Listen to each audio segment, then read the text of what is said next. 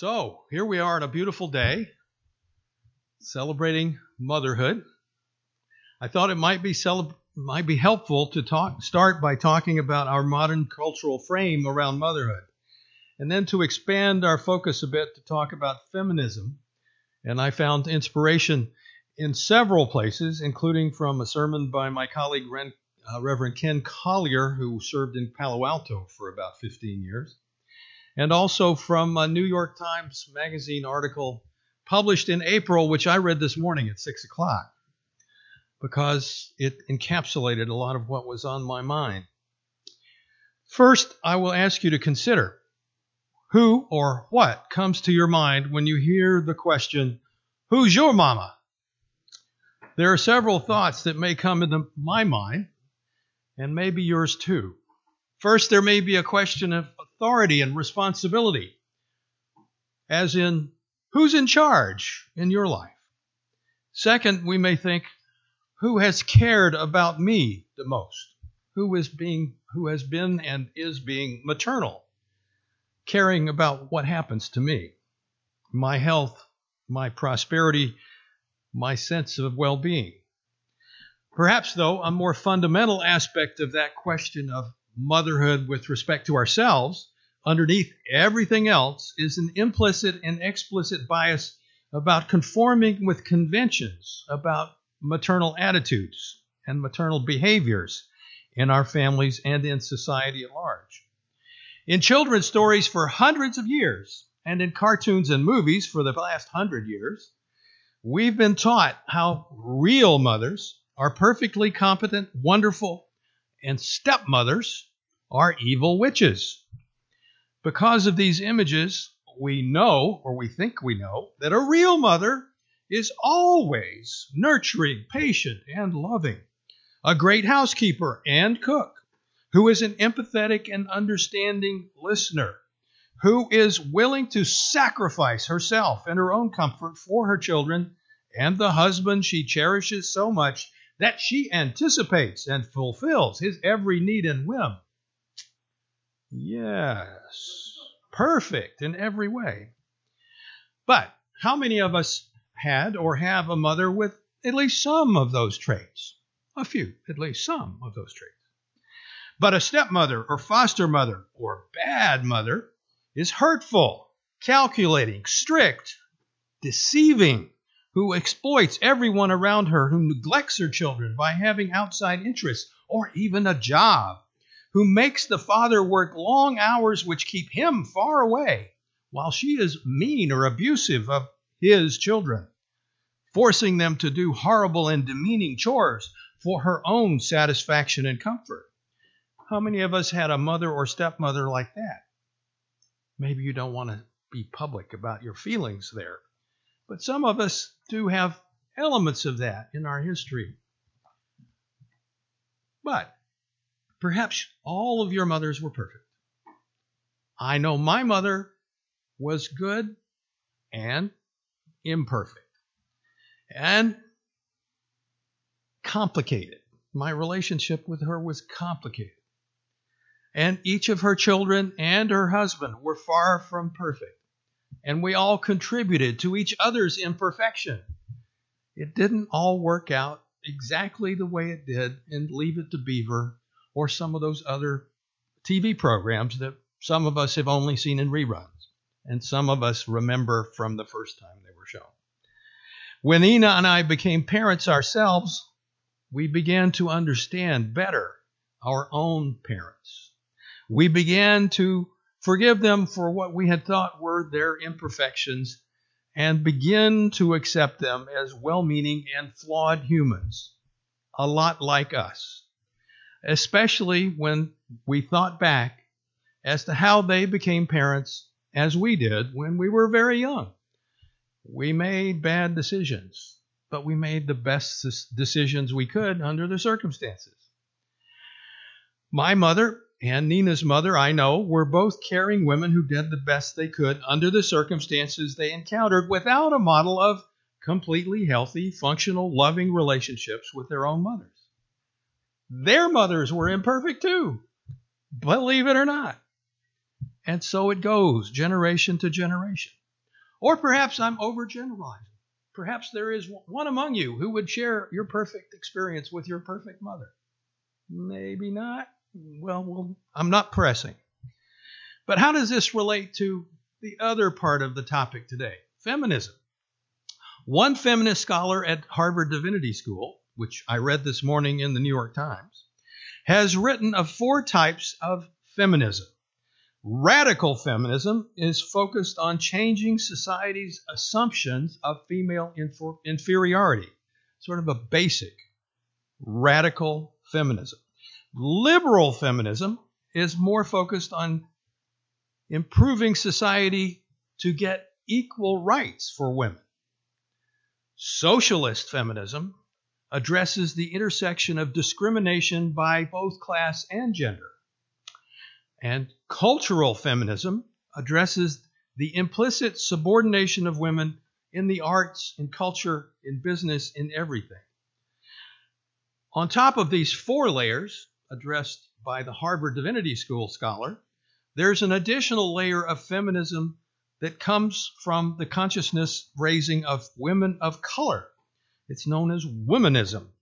It addresses the particular issues of how race and gender discrimination have been um, um, elements of our culture forever and continues to be.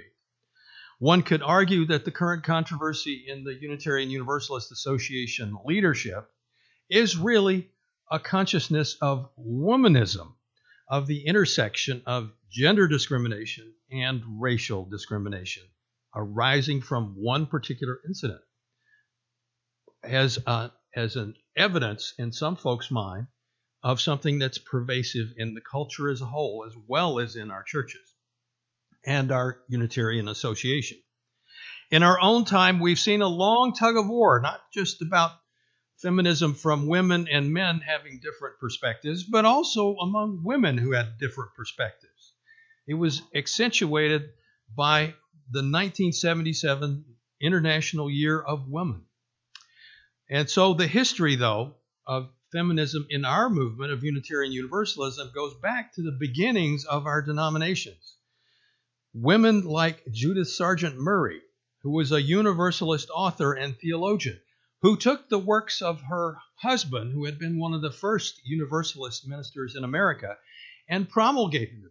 She wrote about his theology after he died and made it much more of um, a subject of conversation in society at large.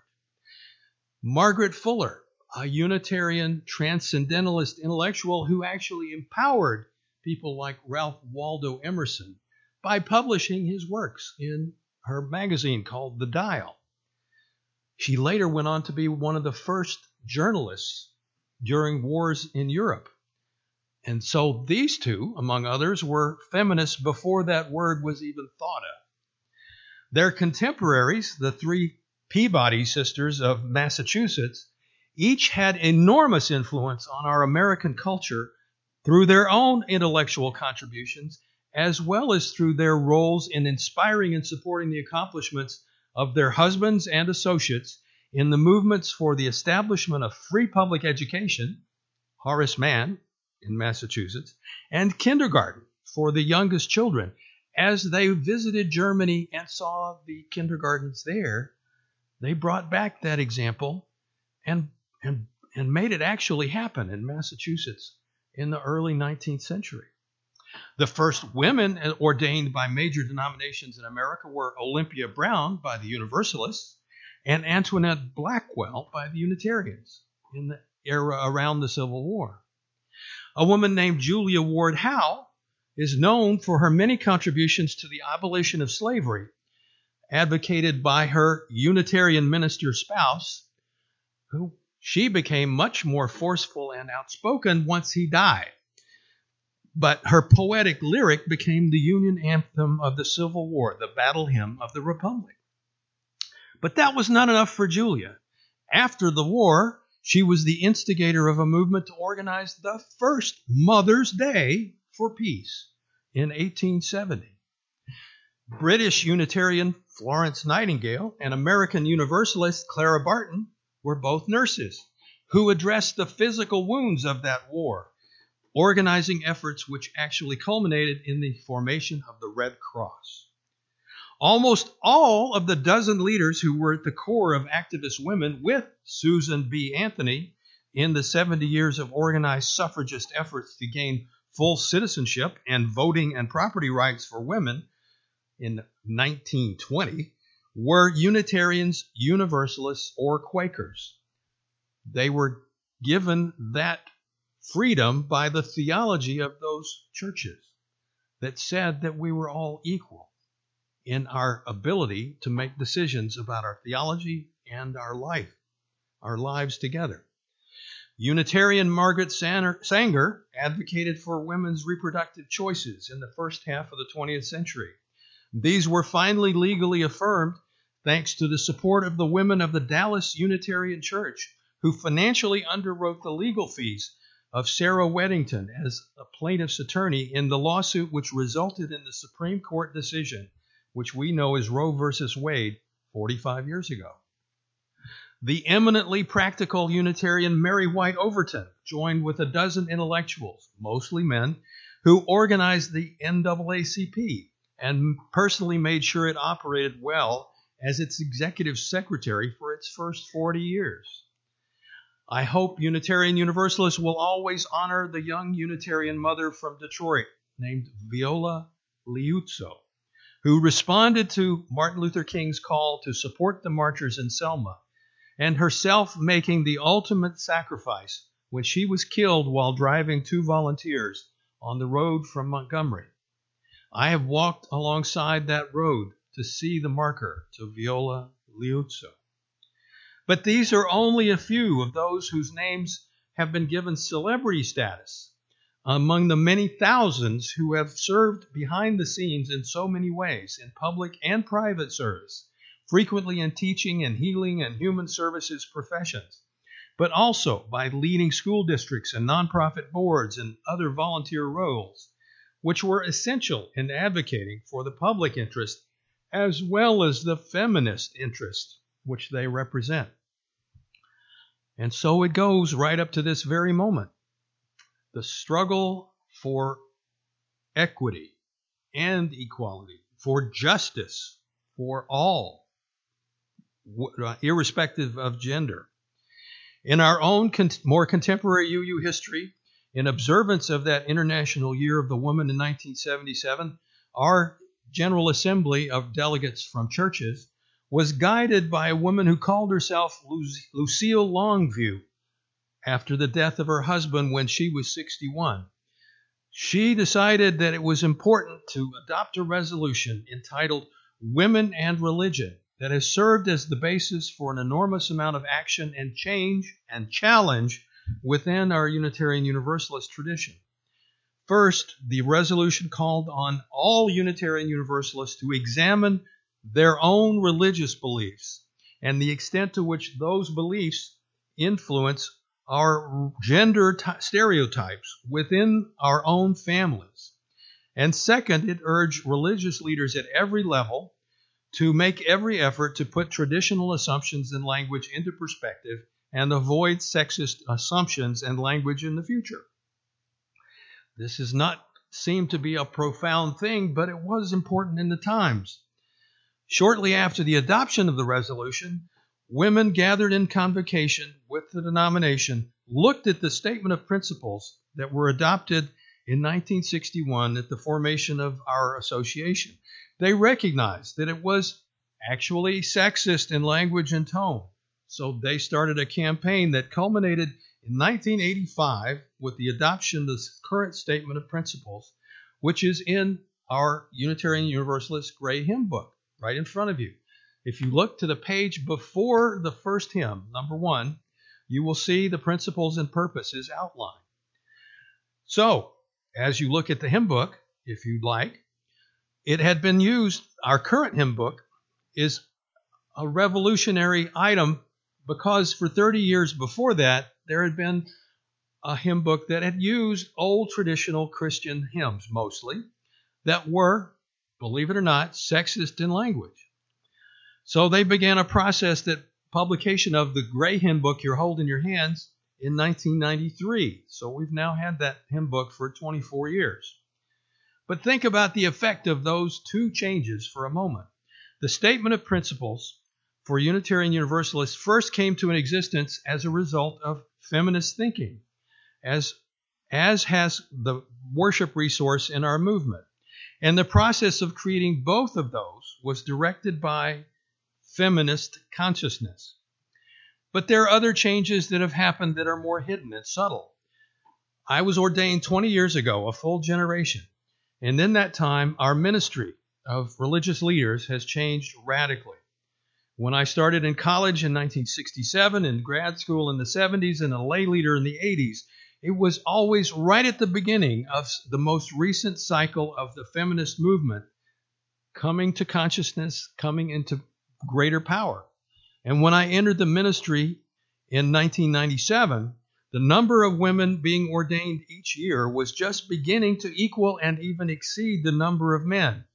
And most of us dinosaurs, men are beginning to retire, and so we're going to have a predominantly majority feminist culture of women ministers.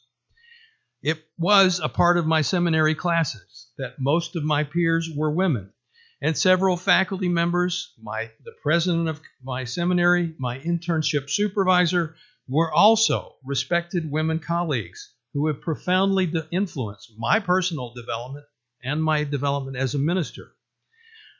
Together, we were evolving what amounted to a different model of ministry and how to be colleagues together. A model that values mutual relationship above power. Those men and women in my cohort at seminary and since then have been taught and insisting on a different model of ministerial power, which has held that genuine power is the power to embrace and share with others. Ministry is now seen as something that arises out of a certain kind of interaction among the people of the church and between the congregation and its professional or volunteer ministers.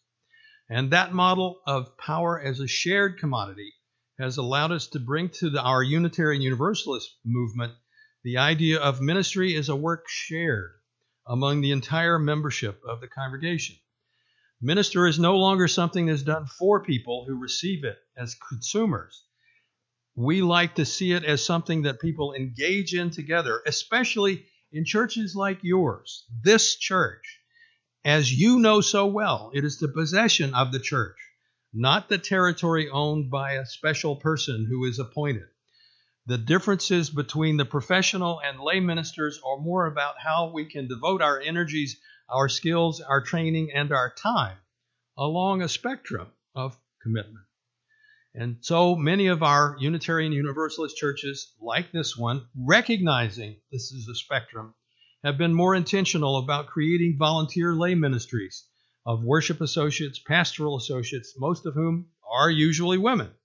And although we may not always recognize it explicitly, almost all of the volunteer work that is done in the church is ministry. Our music director and members of the choir, mostly women, are dedicated to a very real ministry of music. They and you, when you sing those songs, are our music associates. Our social justice work is a ministry. The director and teachers in our religious exploration program, most of whom are women, are carrying out a ministry. Our UU churches as a whole, as this one has from near the beginning, have become increasingly conscious that the very fact of our existence is ministry to ourselves and a ministry to the world around us. And all of this has happened because feminism in society has become central to our consciousness, our way of thinking and living. And among you, church, clergy now, our relationship is grounded on the recognition that we are not competing that we are called to the same ideal of service to the ultimate goodness and to the world as it is.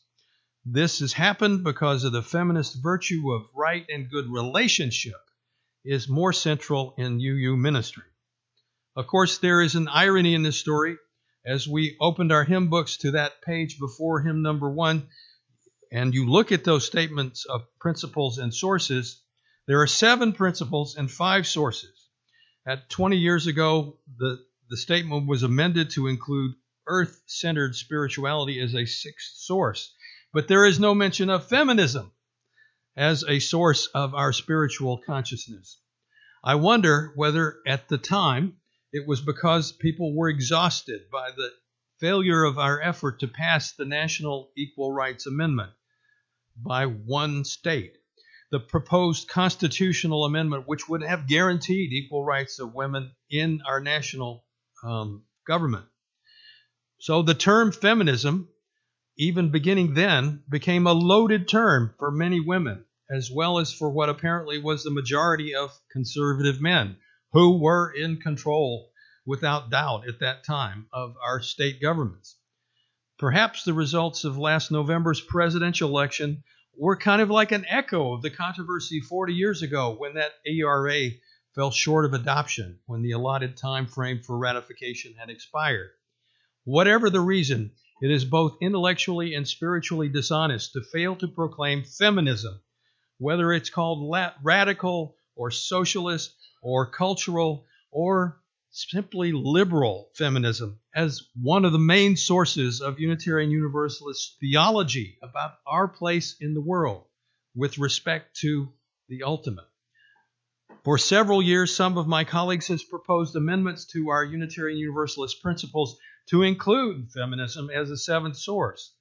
They wanted to add words like these we owe our some of our spiritual consciousness to feminist consciousness which reminds us that relationship is as powerful as individualism and which calls us to revere the sacredness of the ordinary. That would not be bad words, but there could be other words that had the same impact. But like the efforts to pass the ERA, this proposed amendment has not gained, so far, the necessary support for adoption. So, where are we as Unitarian Universalists, as Americans, as modern human beings? Where are we now?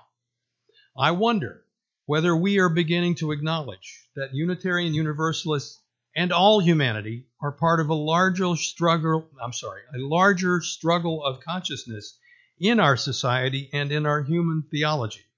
I wonder whether we are struggling to accept and acknowledge that the subtext of much of our lives is from projections about perfection, pro- projection that is unattainable not only in our mothers, but also in our fathers, in our leaders, in our followers, in our images of what a God should be, what a God could be, what a God we might expect to be. We have assigned perfection as an ideal which is unattainable to all of those models. And so I wonder whether we have collectively rejected the good in many of our politicians and leaders, particularly the women among us, because they are clearly imperfect. And sometimes I wonder whether perhaps the alternatives we have chosen are far less competent and trustworthy, but because they're blatantly imperfect, they affirm our projection of duality and thereby, and thereby justify our mistrust. In other words, we would pick somebody who's terrible over somebody who's imperfect. Is that possible? Can you believe humans would do that? Can you believe that we do that? We all have done that one way or another. In ourselves, we sometimes find and reject ourselves because we are imperfect. As Unitarian Rod Serling would have said in his Twilight Zone closing, consider, if you will, how you and we contribute to perpetuating false dichotomies of perfect goodness and perfect evil.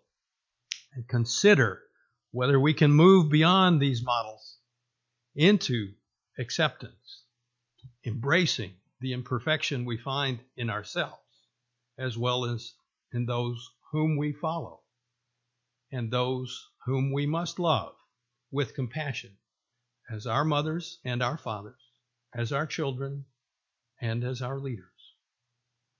A tough job to accept imperfection. Thank you for your attention this morning.